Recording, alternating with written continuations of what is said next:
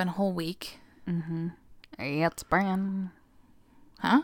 It's been one week. I saw a I was- really funny meme earlier that's like Patrick and he's standing there and he's like, I wonder when the last time I thought about Barenaked Ladies was. And then uh, right next to him is Patrick um like coming up from under his rock and he's like, It's been It was very funny. It made me laugh and then I was like, Motherfuckers. now it's just in there. Not a bad song. No, it's not. I love Barenaked Ladies. I thought they, I, man, right peak, peak childhood for me.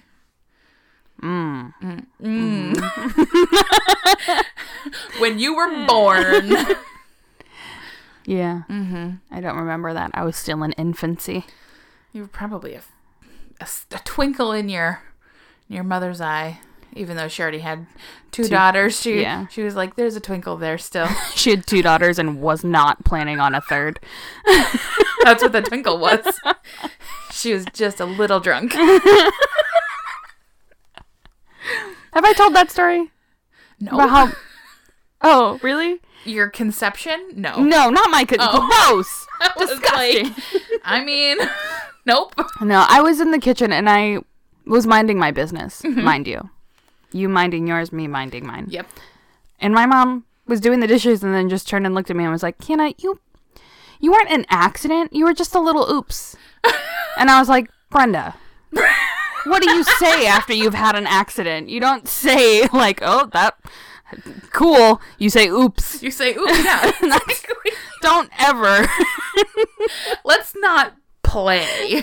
and she always is she always tries to say, Kiana, you weren't an accident. It's like, please. Let me live. I know the truth. you don't need to lie to me. I'm a grown up. I'm a grown ass woman. I get it. Let's not mince words, Brenda. I love that my mom. I love I was literally just gonna be like, look, there are three names that we could have gone with. Brenda, number one. Mm-hmm. Donna, love mm-hmm. Donna, mm-hmm. and Barb. Oh, I like Karen. Oh, that's a I good like one, a good. too. Calm mm-hmm. down, Karen. Did Susan. you say Brittany? Brenda. Oh, Brenda. Yeah. yeah, yeah. Or Brittany. It's Brittany, bitch. Brittany's fucking chill. Did I? Danny just said it's Brittany, bitch. Off to the side. Brittany this year for Kyla and Brittany have this gag going on where they get each other personalized gifts, but with their faces on them for the other person. Perfect. And Brittany got Kyla a shirt this year that says it's Brittany, bitch, and it's Brittany's face on it. It's amazing. uh, I would love to know how many gifts that Kyla has gotten with Brittany's mug just all over it, and vice versa. Well, my grandma has a canvas hanging in over her mantle at her house because Kyla lives with my grandma of Brittany. and Kyla also sleeps on a pillow with Brittany's face on it. Oh my god. That's amazing. uh, these wild women. And when I love it. and when Kyla was living in California, I think it started from this. When Kyla was living in California, Brittany gave Kyla like 10 pictures of her Uh-huh. framed. And so in Kyla's bathroom, there were just a ton of pictures of Brittany, and it f- confused everybody who came Right? and visited because they were like, Who is this girl? and why do you have so many pictures of her? right. And like selfies of her. and Oh my like, god. it's great. Perfect. Uh, well, we're here. Hello, everyone. Hello. Hi, it's that broad's got Moxie. Sure is. It's a podcast, but you know that. That's Keeks. That's Cassie. Thank you. Danny's here, S- chilling in her sweats. Mm-hmm. Everyone else put normal clothes on today. You get off Danny's back. Danny cannot speak into a microphone right now. I will defend her. you fuck off. You fuck right off. She told me to do that 20 minutes ago when she said 2020 divorce. Danny's New Year's resolution was divorce. Rude. All because I told her to shut up. Well, you know, There was a dilemma. I had to get it out. So I said, You shut your mouth. And then continued to talk. And she said, Divorce 2020. Here we go. I mean, you did tell her. Don't take her side. this is horseshit. Anyway, Next um, week it's gonna be Danny and I. I see how this is going to go. I always fucking knew it. She is the more lovable of the two of us, for sure. You're both equally lovable. Oh, thank you. Don't make me choose who's my favorite out of my children. That's I gave birth to both of you. They're both really confused. especially because you're holding your palms out like you're Jesus. Listen, I went for the most ethereal and giving look I could go for. especially with that scarf on. You really look like like, a the. Messiah in plaid. my children, please. We must talk about peace and harmony. Yeah, we fucking should. God, the world is burning. Everything's bad. But you know, we just keep on. We're working past Trying. it. We're we're fucking trying. We're doing our best. Everybody, just know that things hopefully will get better, Mm-hmm. and we just take it one day at a time. Yep. Keep it. Keep on keeping on. Mm-hmm. Be be present. Yeah. And be thankful for the things that are there. Mm-hmm. That took a real serious turn. Sorry. was that my fault? I don't know. I think it was your fault, Jesus. My apologies, children. Uh, all right. Who's going first this week? I never know. Oh my god, is this episode 50? What? Guys. How was that for your guys' ears? We both just Right. Shrilly. Our we're off the charts quite literally. Oh, our levels are fucked. to thank you for listening to 50 episodes, we now impair your hearing. uh, you will need to see a doctor after this episode. Oh, 50. That's Shit. good. 50, that's wild. Yeah. We're that much closer to our one year anniversary. Mm-hmm. Holy cow. Oof. Danny's mind just exploded. Right. It's To all think. over the room. We only met a year ago. We didn't. I know. We only met you, beautiful listeners, a year ago. Uh. I, I know. I have a few friends that You know what? Let me have this, guys. I've known Fern, who listens, Uh huh. since like third grade. Infancy. yeah. yeah. And their mother, Kim. she she watched me. Deborah. uh, gosh. Well, happy 50th episode, everyone. This is very exciting. And that means I get to go first. I would like to give just a little brief. There are a lot of African words. Mm. So I looked up a lot of them. I can't promise that I'm going to say them right, but I'm I'm trying very hard. Because I did spend a lot of time trying to figure out how to say them. okay. So today I am going to tell you about Ya Asantewe. Okay. No, Ya Asantewa. Okay. Okay. and who Boy. is this? She is known by many Western scholars as the African Joan of Arc.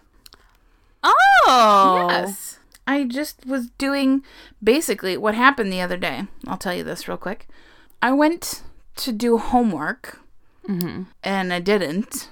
but what I did do is made an Excel spreadsheet Oh. of I Oh, know. She's, she's fancy. 2020, we're taking this serious. right? Jesus. So I made an Excel spreadsheet of all the women that we have covered and like their country of origin, mm-hmm. or like Tilly Klimek, who is Polish but lived almost her entire life in the US. Yeah. So I, you know, made note of some of those things so that I could go back and be like, okay, well, this is how many American women I covered and how many countries we've kind of dipped our toe into to Yeah, so I specifically found a country that we've never talked about and that's Ghana. Mm, okay. And so I was like, oh, here we fucking go. So, Ya Asantewa was born sometime around 1840 in Besease, which is in southern Ghana. She was part of the Asona matrilineal royal clan hmm. of a village called Edweso. See, I'm telling you, I'm- first sentence, and I'm like sweating because I'm going to say something wrong. I think it's funny that the weirdly the thing you struggled over the most in that sentence was matrilineal. Right? The fucking English word that I'm like, oh, that's a lot of I's and L's. I don't know. I personally think you're doing a good job, Oh, thank you. but I have no idea how these are words are supposed to go. Perfect. okay, yes. So, matrilineal. We'll just like to put a, an asterisk on this. Mm-hmm. It's very exciting because this particular like clan village area is matriarchal, and if not strictly matri- matriarchal, then at least egalitarian. Mm-hmm. So everybody's got equal opportunities. However, the like royals mm-hmm. it- are all it's all passed down Yeah. through grandmas and mothers. So that was very exciting. So like to further add to that, instead of like the firstborn son Yes. being a huge deal, it's the firstborn born daughter. That's right. And there are like there's there's chiefs Uh huh. in in the village, which is what her brother eventually becomes. But he is the chief, but she becomes the queen. Mm-hmm. So there's a pol- like kind of like a political half and like a societal half that they're that, Things. things. Yeah. I was like, I don't know how to go into this without giving a whole lesson. Yeah. She had a younger brother. His name was Afrain Panin, and he, like I said, he eventually became the chief. So her childhood, we don't know a ton about it, but it mm-hmm. passed without major incident. Mm-hmm. Nothing crazy happened. Yeah. No news is good news. Yeah. And as she grew up, she was said to have been like a major farmer and just cultivated a ton of crops on her farms in the Boankra village.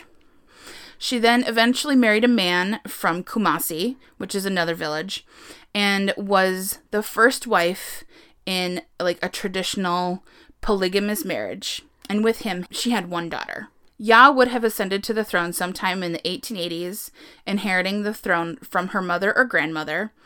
Like I said, because because the Matriarchy. matriarchy. During her brother's reign as chief, Ya saw the region of Ghana, uh, which was called the Ashanti Confederacy, which is a, that's the whole region, go through some very trying times that threatened its future, including a civil war that lasted from 1883 to 1888. So, this was all like all of this was happening during the like African Anglo wars. Mm-hmm. It's bad news bears. Colonizers are the fucking worst. and so all of this chaos was kind of happening. And then her brother died in 1894. Ya took her position as queen mother and then nominated her own grandson, Kofi Tene, as the new chief. Unfortunately, the British swooped in and exiled him. Of course Um, they fucking did. exactly. So they exiled him and another chief and a bunch of like government officials mm-hmm. and swooped them off to the Sierra Leone. Is that mm-hmm. how you say that? Sierra Leone? Yeah. Yeah. I'm Is it to or Leone? I think it's Leone. I think so too. I think I'm trying to fucking make it fancy or something. the there is a chef on Bon Appetit, the YouTube videos whose Yeah. last name is Leone. Oh. Maybe you're thinking Maybe of him. that's Maybe you're thinking why. of that thing you've never watched. Yeah. Entirely possible. Okay. So they sweep them off to the Sierra Leone in 1896. So he only got to rule as the chief for a couple of years. And then they're like, well, fuck. So this was a really dick move. so in his place, now that they didn't have, you know, a chief anymore, Ya ruled as the regent of this whole lake district. After the deportation of her grandson and the other leaders, this dickhead British governor, he's the like governor slash general mm-hmm. of the Gold Coast. His name is Frederick Hodgson. Sounds like a bad guy. He is a bad guy. So basically, he was like, Look, we're going to take all your land. We've already taken your leaders.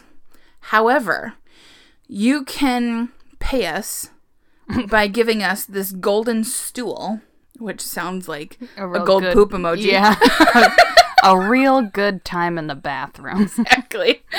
And if they didn't give it to him, they were prepared to take it by force. Why did he want it so bad? Okay, I'll tell you. Oh. oh. So now here's a little bit about this golden stool. it is quite literally a golden stool. Mm-hmm. Like it, it's a stool you sit upon? you sit upon. Yes. The golden stool is the royal and divine throne of kings of the Ashanti people. And by oh. kings, it just people in power. Mm-hmm. And it's the ultimate symbol of power in Asante. So, according to legend, there's this high priest named Okomfo Anokye. That- hmm, look at me. That was I'm pretty pretty good. and he's like one of the two chief founders of this whole like Ashanti Confederacy. Okay, so apparently he did some fucking like magic something and this like golden stool like ah like came down from the heavens right and it landed on the lap of the first Asante king Osai Tutu Okay. Okay. So there's this whole big mythology around it. There's lots of rules and rituals about who can touch it, mm-hmm. where it can be sat, who can sit in it, all of these things. So it's very fucking important to Yeah. the Asante people. Yeah. So he wanted it just because it was the symbol of power and he wanted yep. people to know that he Yeah, was. and he wanted to be like, look at my fancy gold stool that I'm going to place my British ass upon. Mm. Yeah. Not great. So Hodgson's request left the remaining members of the, the the government, the Kumasi government, just shook. They're like, "What the fuck, bro? like you can't have it." so instead, they gathered in a secret meeting to discuss how to secure the return of their king. There was a disagreement among those present about how to go about this. Ya Asantewa, who was present at this meeting, stood and addressed the members of the council with these now famous words. So, quote, Now I have seen that some of you fear to go forward to fight for our king. If it were in the brave days of Osai Tutu, Okomfo Anokye, or Opoku Ware, leaders would not sit down to see their king taken away without firing a shot. No white man could have dared to speak to a leader of the Ashanti in the way the governor spoke to you this morning. Is it true that the bravery of the Ashanti is no more? I cannot believe it. It cannot be. I must say this. If you, the men of Ashanti, will not go forward, then we will. We, the women, will. I shall oh. call upon my fellow women. We will fight the white men. We will fight till the last of us falls in the battlefields. Oh, yeah. Like, holy shit. What a Damn. fucking speech. I kind of imagine that she like slammed her hand on Oh, the table Absolutely. and just like really got into it. She came for them. And then she left with a swoop of her cape and like out the door. What a mm-hmm. badass bitch. what a like I, I have goosebumps right now like i read that earlier and i was like oh shit yeah okay so she was not having fucking any of this No, she was not. And that's probably why Ya was chosen by a number of these like regional kings to lead the war of the Asante fighting force. they were like, fuck, man, nobody is going to mess with her. Right. She made some valid points. exactly. exactly. So at first, uh, like she called them on their fucking called them out. The men were afraid and did not want to fight the British.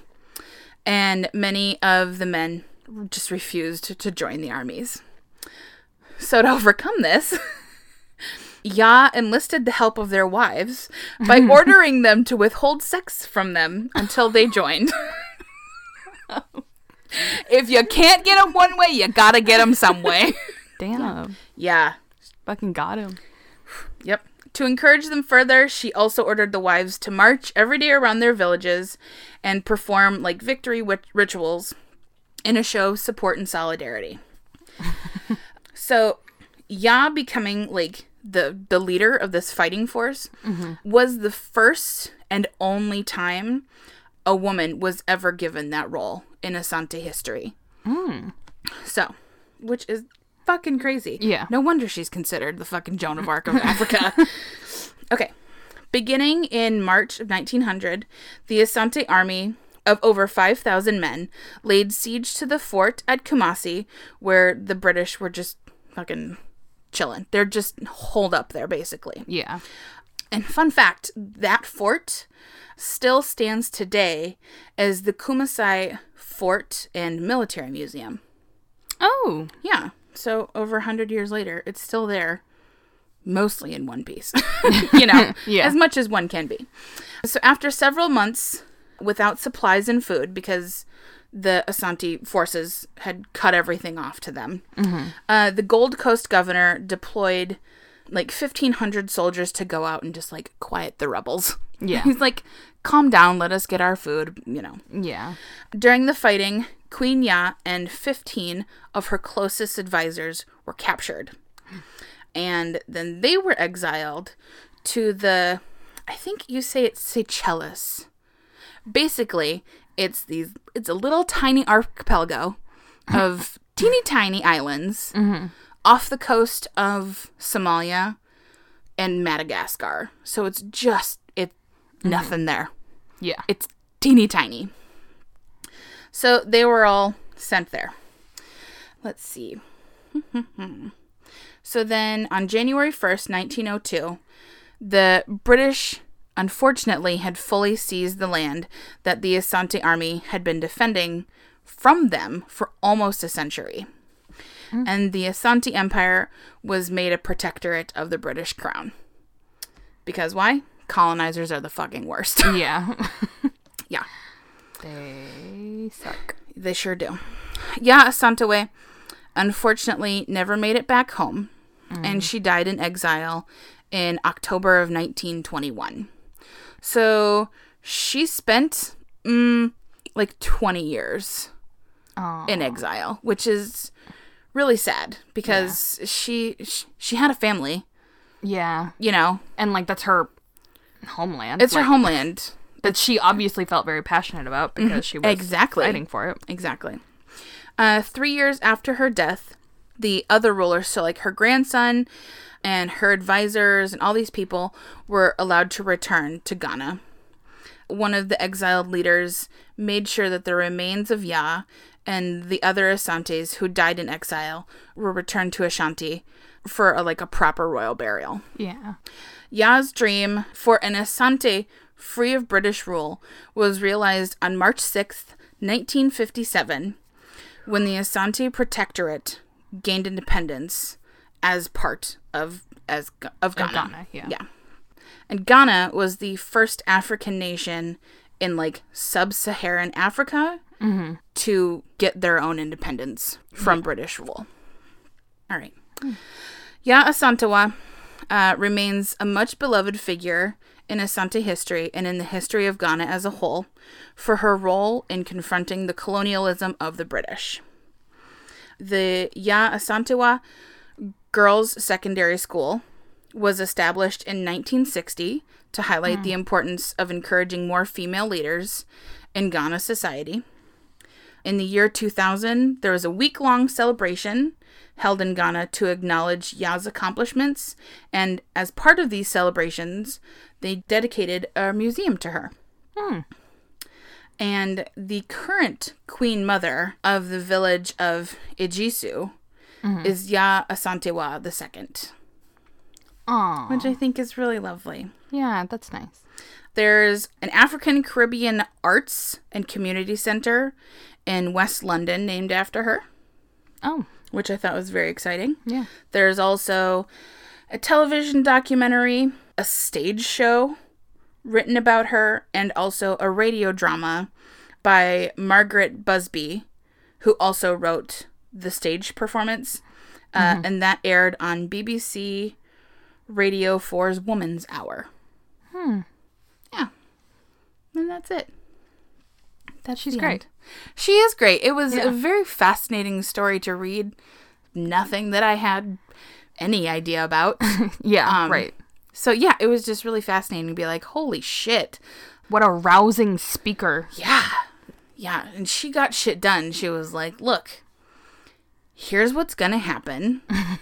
We're not giving over this golden stool. Mm-hmm. We're not going to put up with their bullshit anymore. Mm-hmm. And while they she didn't get to see their independence realized, mm-hmm. she fucking fought like hell for it. But and she's like inspiring to people even nowadays. Because Exactly. the current queen is Yeah. the second. Yeah, the second. I'm not gonna try saying her name because I'm bad at things. Yeah. Oh, my my sources real quick. I used blackhistoryheroes.com, distinguishedwomen.com, a little skosh of Wikipedia mm-hmm. because fuck you Sage, Yeah. and it's the dangerouswomenproject.org. Ooh. Yeah. It What was a, is a blog that's all about these historical fucking rabble rousers women who gave no shits. Oh hell yeah. Yeah.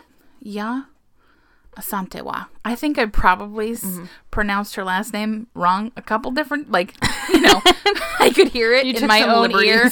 And I was like, uh, so that I mixed the ah and the eh around a couple times. All right. Who are you doing? I'm gonna talk to you today about bell hooks. Ooh. Yes. Oh, I'm so excited. So the sources that I have are the bellhooksinstitute.com, mm-hmm. encyclopediabritannica.com, notablebiographies.com, blackpast.org, and diverseeducation.com. nice. Okay. And just a little bit of Wikipedia because, Fuck you, Sage. yeah. Nothing brings me more the joy than to say "fuck you, Sage" every episode. Just a just a hair of it. I'm sure he appreciates it. Yeah, all these good shout outs. Yeah.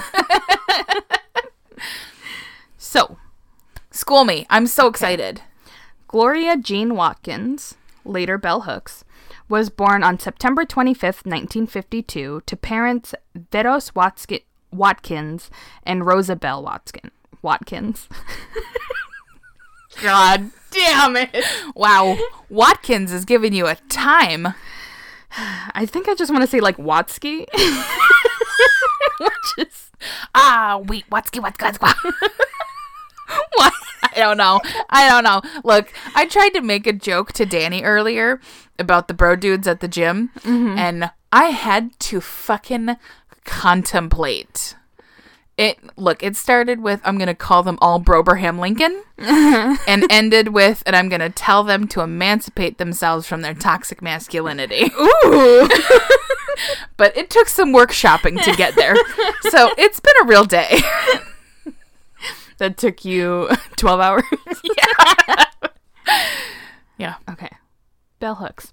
She had five sisters and one brother. Jesus. Um, her and her siblings were raised in a small segregated town called Hopskin Hopkinsville. I Hopsky. I don't know what that noise was I just made. I just keep adding I keep adding S's too soon. I'm just so excited about the letter S you are. all the fucking time. Watkins. Hot skins. Well, wasn't what did I? The first episode, I said Longsworth, and her name is Longworth. Uh huh. Sure is. I love fucking S's. I guess. Anyways, she was born in a segregated town called Hopkinsville, Kentucky. She recalled her neighborhood as a quote, world where folks were content to get by on a little, where Baba, Mama's mother, made soap, dug fishing worms, set traps for rat- rabbits, made butter and wine, sewed quilts, and wrung the necks of chickens. Damn. Her father worked as a janitor, and her mother, Rosabelle Oldham Watkins, worked as a maid in the homes of white families. As a student at a segregated public school, Hooks was taught by a dedicated group of teachers, mostly single black women, who helped shape the self esteem of children of color. Nice. But in the late 1960s, Kentucky schools became desegregated, which, like, good. um, Fucking finally. Okay. um, but she did write about the great adversities that she felt when making the transition into integrated schools Oh yeah. because the teachers and students were predominantly white, mm-hmm. which is a side effect of segregation that I never really thought about before. Because if you're desegregating the schools yeah. because of racism, Uh-huh. they're going to push aside the black Oh, teachers. yeah, and- and yeah. that's obviously going to make it harder on students of color Uh-huh. and black students. And that's Exactly. hard. To grow up seeing your teachers and your classmates Mm-hmm. look the same as you and come from the same background as you to then be forced into a classroom that's desegregated again, mm-hmm. which is good, obviously. But then suddenly to have someone teaching you who is nothing like you've experienced before, mm-hmm. that's got to be jarring. and probably racist. Oh, yeah, 100%. so yeah, I perspective. Bella Hooks is fantastic. I'm a huge fan of her. She's mm-hmm. still alive. She's an author and a critical thinker, and all she does is just provide nuanced thought and perspective. Absolutely. She's fan- incredible. She's fantastic. Mm-hmm. Fantastic. Fantastic. Benevolent. By the time Hooks was 10, she had begun writing her own po- poetry and soon developed a reputation for her ability to recite poetry as hmm. well. So she's better than me because I can't even say the town where she grew up in, and it's Hopkinsville. Very good. Thank you. yeah. She later graduated from Hopkinsville High School in Hopkinsville, Kentucky. Why did I do that? It's like you're purposely testing yourself. Your past self was like, I'm going to fuck with her just a little bit. This is self flagellation. Yeah, it is. I'm just punishing myself for my past sins. And I'm recording it. and Everybody has to take part in it. After she graduated, she went on to attend Stanford University on a scholarship. Hmm. Frustrated by the lack of interest in race issues by white women scholars and gender studies by black male scholars at school, she wrote her first draft of her first major book, Ain't I a Woman? yes, girl. And she was just 19 years old at this time. really? Yeah. Shit. To have that much perspective Yeah. And on to be life. and to be able to articulate it. Ex- more yes, exactly. Be able to put it into fucking words so people can read it and understand it and mm-hmm. like grow mm-hmm. from that. I tell you what, I was not doing that at 19. I was not even a little. I was drunk. The whole was I. yes. Yes. It was the first year that I lived in Oregon uh, by myself. No parents and I was like, "Oh, hello, 5th of Captain Morgan. Let's go dancing."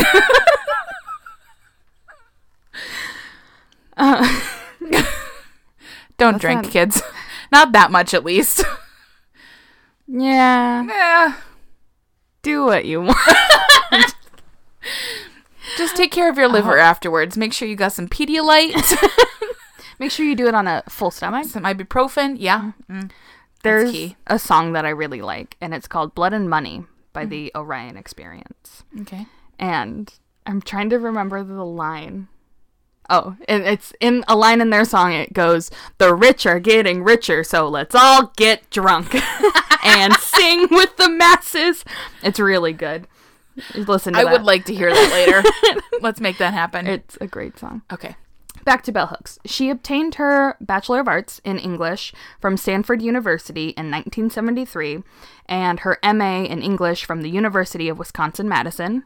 Shout out Madison. Whoop. In 1976. Hooks' teaching career Hooks' teaching career began in 1976, that same same year she got her MA, as an English professor and senior lecturer in ethnic studies at USC. During her 3 years at USC, she released her first published work, and it was a poetry book called And There We Wept. This is when she began going by the name Bell Hooks. Bell Hooks was the name of her adopted uh, maternal great grandmother, who, quote, was known for her snappy and bold tongue, which she greatly admired, Love which that. she being Hooks. Mm-hmm. Her name, Bell Hooks, who I am talking about, and not Bell Hooks, her grandmother, is completely lowercase. So if you ever see Bell oh, Hooks, yeah, that's right. That's right. Yeah. So no proper noun capitalization here. Hooks has. Dork. Da-da-da. you know it. you might as well put finger guns up and go when you said that. Um, Hooks has stated that the lowercase letters in her name is so that the focus of attention is on her work rather than her name. Because it's the substance of the books that matters, not her. Absolutely. Which I was very interesting. In 1981, she released Ain't I a Woman, the book she wrote when she was 19. And in this book, she centralized the intersections of race, sex, and class at the core of a black woman's life. She argued that each identity has the ability to produce and perpetuate systems of oppression and domination. Uh, the book established her as a formidable critic and intellectual, and set out some of the central themes that have characterized her later work. And just so everyone knows, all of Bell Hooks's work is written in an intentionally accessible way. So she writes mm-hmm. things that aren't loaded down with a bunch of like scholarly jargon and she makes things she relates things to th- things we see every day. Mm-hmm. It's nothing abstract Yeah. in that way. It's not overly academic. It's all like you said, it's very accessible and like anybody can can reflect on it and can understand it. Yes. And it's valuable, if not more valuable than like reading it from a textbook. Yeah. Like she explicitly likes education being accessible. Mm-hmm. And in my experience, her books don't usually exceed like $25. dollars mm-hmm. So, and they're usually much cheaper. Just so everybody knows, go read it, is what I'm mm-hmm. trying to say. Yeah. After holding various positions at the University of California in Santa Cruz in the early 1980s, Hooks left for Yale University Oh. when she had the opportunity to each, to teach African American studies there. So she went from English to African Oh, American okay. studies. Oh, good for her. In 1983, after several years of teaching and writing, she then completed her doctorate in literature at the University of California. Get it. And her dissertation was about Toni Morrison, which I assume at a later Oh. date we'll probably talk about. Absolutely. Rest in peace. Mm-hmm. It was also in the 1980s, so she just got her doctorate. She's on fire. Mm-hmm. She established a support group for black women called the Sisters of the Yam, which she later used as the title of a book. And basically, the group was to celebrate black sisterhood and be a safe space for black women. That's amazing. Yeah. I didn't know that. Rising together. Exactly. In 1984, she published the book Feminist Theory From Margin to Center, where she encouraged feminists to consider gender's relation to race, class, and sex, a concept which would become known as intersectionality, but at the time wasn't as mainstream thinking. Mm-hmm. As we, I feel like most feminists today can say the word intersectional. and know what it means. Yeah, and, And- maybe they still need to still need to Practice it. practice it, mm-hmm. but it's known. Yes. Noting a lack of diversity in feminist theory, she argues that white and predominantly rich women have not been creating spaces in feminist theory for the marginalized. Amen. Quote, to be in the margin is to be a part of the whole, but outside the main body. Women in lower class and poor groups, particularly those who are non white, would not have defined women's liberation as women gaining social equality with men, since they are continually reminded in their everyday lives that all women do not share a common social status. Mm. hmm In 1988, she joined the faculty at Oberlin College in Ohio, where she would teach in women's studies at this point. Oh, So she's she's done the fucking gamut. She's done English. She's done she's done African American studies. Now she's doing women's studies. she did Weird, intersectional, all coming together. and she was an English major, so Yeah, that's why she can say all this stuff so eloquently. good for her. Um You can't.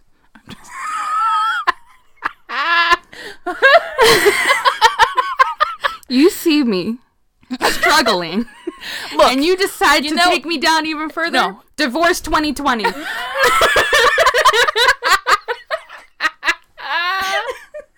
apparently I'm gonna be single in every way possible this year. Happy New Year to me. New host episode 50. Fucking A. At the one year mark, we're changing hosts, but I'm staying even though I can't say words. I would like to point out by the time that everyone hears the edited version, no one is going to know that you messed up eight times trying to say perpetuate. So, everyone, Again, if you want to hear it, please go to listen to the outtakes on our Patreon. Donate, support us, and listen to Keeks not be able to say words. Boom. Please continue. I'll continue. Okay. because I have nothing to say. Because I'm upset, but I want you guys to subscribe to our Patreon or donate to our Patreon, whatever the term is. In the women's studies program that she taught, mm-hmm. she now offered a critique of racism that was absent during her undergrad years. So oh. it's like a full circle moment. Absolutely. Fantastic. In the 1990s, she went on to teach at the City College of New York, and in the 2000s, she became a professor, professor, a professor in residence at Berea College in Kentucky. Oh my gosh. So she started in Kentucky, mm-hmm. then went to California, then went to Wisconsin, then went back to California, mm. to Ohio, mm-hmm. to New York, mm. back to Kentucky. Oh, man. That's amazing. And I didn't put it in here, but in an interview, she specifically talks about like how she one of her full circle moments was going back to Kentucky where she grew I up. I bet. and it was like it was supposed to be like okay you guys have come from kentucky mm-hmm. and you can go off and do amazing things and change the world but you can always be grounded and come back home Absolutely. I wish i put the quote in because you brought it up Now I- Sorry. now i just look like a dumbass Look, if we sat here and talked about everything that brilliant that Bell Hooks has ever said, we'd be here for weeks. we would just be doing it would just be her audiobook exactly. Wouldn't, like We're fired. Bell Hooks is taking over. that'd be really good for this yeah, it would. So in Kentucky, she founded the Bell Hooks Institute, which celebrates, honors, and documents her life and work. Oh, wow. If you didn't know that, it was 2014 that that was opened, so pretty recently. Of opening her own institute, she said, quote, I was seeing that so many individual black writers and thinkers were dying without having protected their legacy. Sometimes, as African Americans, we exist in a kind of schizophrenia. We know that imperialist, white supremacist, capitalist patriarchy is real, but then we think, if we just follow the rules, we'll succeed. Mm-hmm. She expressed the ideas for the Institute to others when it was still in its conception, uh-huh. but was not met with open arms. Weird. I can't imagine why. Quote, I was discouraged because other black women said to me, You don't need an institute, you don't know what you're doing. And I was really shocked not to get the support. But I think that's the schizophrenia that we live within. Mm-hmm. People act like, Well, your books will be around. You can't count on this white racist world to keep any of thing, anything of ours with the care and the commitment that we would like for it to have Amen. Yes. and she this not for my studies but for a while ago. I was uh-huh. watching a talk on YouTube, and it's her and Laverne Cox. Oh. and it was talking about opening the institute and she was like everybody thinks that i'm like self-absorbed because i opened my own institute but i don't give a fuck she was just really unapologetic because she was like why shouldn't she own the fact that she's smart and like Exactly. profound and like has been making huge groundbreaking point like bringing them to the mainstream exactly. And quite frankly, if you don't do it, who else is going to? yeah You can't yeah you can't expect other people to do it for you. So make it happen. Right. And like how You often it. how often have we talked about women whose legacies have been trampled on? I don't know, this entire fucking podcast. exactly. So why not take control while you're Yeah. alive? Take agency, say this is what I want to happen and I'm going to do it. Yeah. Period end of story. Yeah. You're going to fucking remember bell hooks yeah, we are. Exactly. even if there are, are all tiny letters. Even if it's not capitalized like a proper noun. That's right. Bigger guns. I love her. She's amazing. Fantastic. Um, so she took the care and commitment that her work needed and opened the institute. And it was also, like she wanted, an accessible place where locals can engage in discussion about a variety of present day issues. So she was talking about how college isn't accessible to like poorer people Yep. or people with learning disabilities or people with physical disabilities because not all universities are accessible Exactly. because ADA laws aren't always enforced. Anyways, this place became an area where everybody can talk. That's really incredible. Bell Hooks is among the leading public intellectuals of her gener- generation. She has published over 30 books and scholarly articles in topics such as masculinity and patriarchy, self help and engaged pedagogy, mm, feminist consciousness and community creation, and representation in politics. She is always using her platform to give nuanced takes and offers new and more inclusive feminist theory into mainstream mainstream scholarship. Hooks's books, which is That's fun to say. I know. I intentionally put that there. Hooks's books that I personally recommend because I've read them or been itching to read them mm-hmm. because I've only read parts of them Okay. include Ain't I a Woman, mm-hmm. Teaching to Transgress, All About Love, which is very, very good, mm-hmm. Black Looks, Race and Representation, that's mm-hmm. the full title, Where We Stand, Killing Rage, and Real to Real. Real being R E E L L, mm-hmm. to R E A L. It's a lot, but it's only a small fraction of what she's written. Yeah. And if any of our listeners have children, she has come out with a number of children's books that are Oh. meant to help. Yeah, you didn't? Did you I had that? no idea. That's really cool. Yeah, and they're meant to help Black children see themselves and like love Black blackness. Uh huh. So one of them is um, one of them that I can think of off the top of my head is "Happy to Be Nappy," and it's celebrating Black women's hair. Uh huh. and it's great. That's it's cute. it's so lovely. cute. I Yeah. bet. And for any of our Moxie Boy pro- proxy listeners out there, finger guns, poo, poo, poo, talking about those who do not identify as female, I would encourage you to read her works because she also argues for the importance of male involvement in the in the equality movement, hmm. stating that for change to occur, men must do their part. Absolutely. She also calls for a restructuring of the cultural framework of power, mm-hmm. specifically finding one that does not find oppression of others necessary. Exactly. Yeah, it's great. She's great. Oh my god. It's true though. Like there, she's. Mm-hmm. She just has so much, fucking to say. So Yeah. much perspective to share and open other people's eyes, which mm-hmm. is fucking like, damn. Yeah, She's just amazing. and it's like it's it's feelings that other people have had, mm-hmm. or like we can see in everyday life, but we don't question it because it's what we're used to. Exactly. and then she just so eloquently puts down what it is. exactly. She names. She names the thing that the microaggression that you mm-hmm. see or the very subtle misogyny that you witness every day and mm-hmm. experience every day she gives it a name mm-hmm. and says this is what this is. This is what it does. Yeah. and how d- and you know how do we fucking knock that shit off? Exactly. She's great. Bell Hooks's writing teaches us to challenge art, literature, media, politics, and history and ask for more.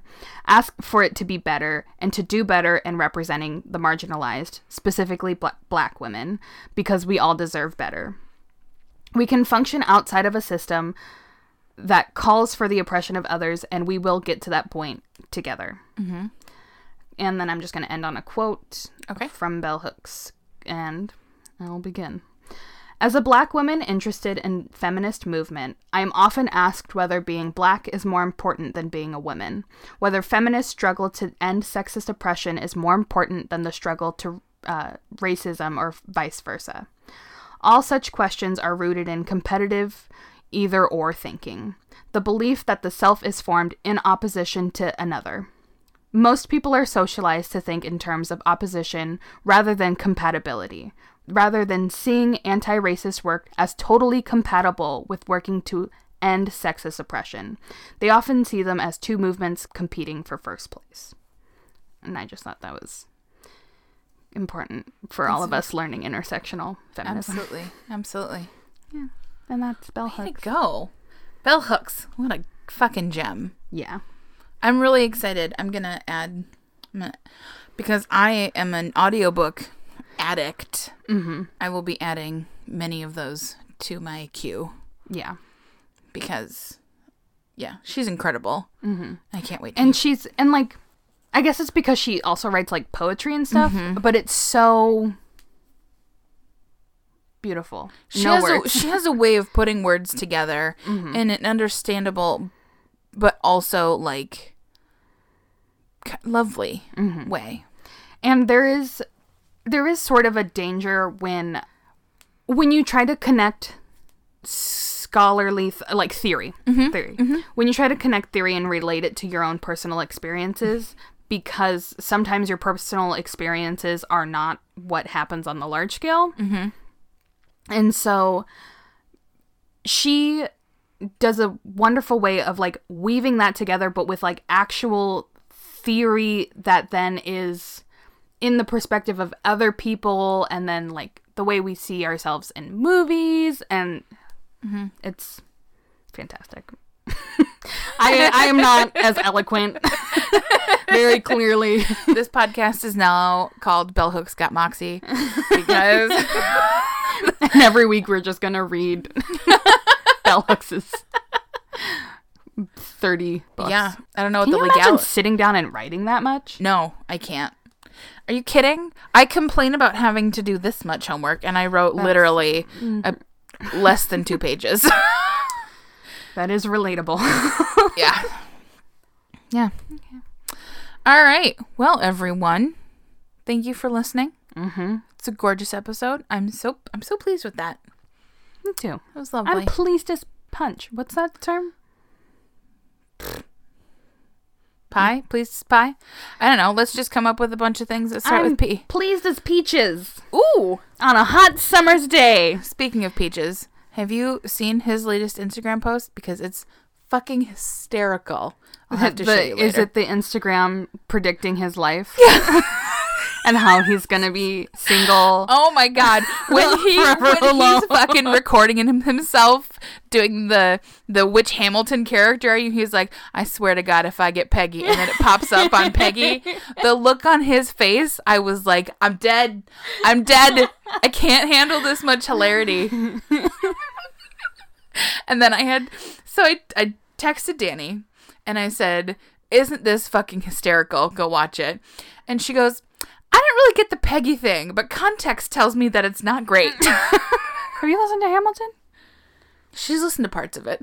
Oh, you're getting it. Look at that face. Explain my uh, face. she is puzzled, She's got upset. on Oh my god, her frowners are and her like bulging. mad squint. Oh yeah. She's she, she's got a real like her head's all cocked like a what the fuck kind of look. She's got grumpy cat. Yeah, you do look a little bit like Grumpy Cat right now. I would never look like a cat. You'll never be able to go. Oh, anyway, Anywho, rate, review, and subscribe wherever you're listening. that's right. Give us those five stars. Pow, pow, pow. Uh, pow, pow. also, follow us on our all of our social medias, Mm-hmm. Facebook and Instagram at that Broad's Got Moxie, and on Twitter at Broad's Got Moxie. Mm-hmm. and email us. There you go. I, was, I couldn't remember. email us at thatbroadsgotmoxie at gmail.com with, you know, every, and just tell us how your day went. Stories, suggestions, Tell us how your how, day how, went. exact how you're feeling so far in 2020. We're a couple weeks in at this point. Use How's us, things? use this as a diary and just in the subject line put do not read. And we won't. We'll respect your, I won't. I don't know about Cassie. I check all the emails.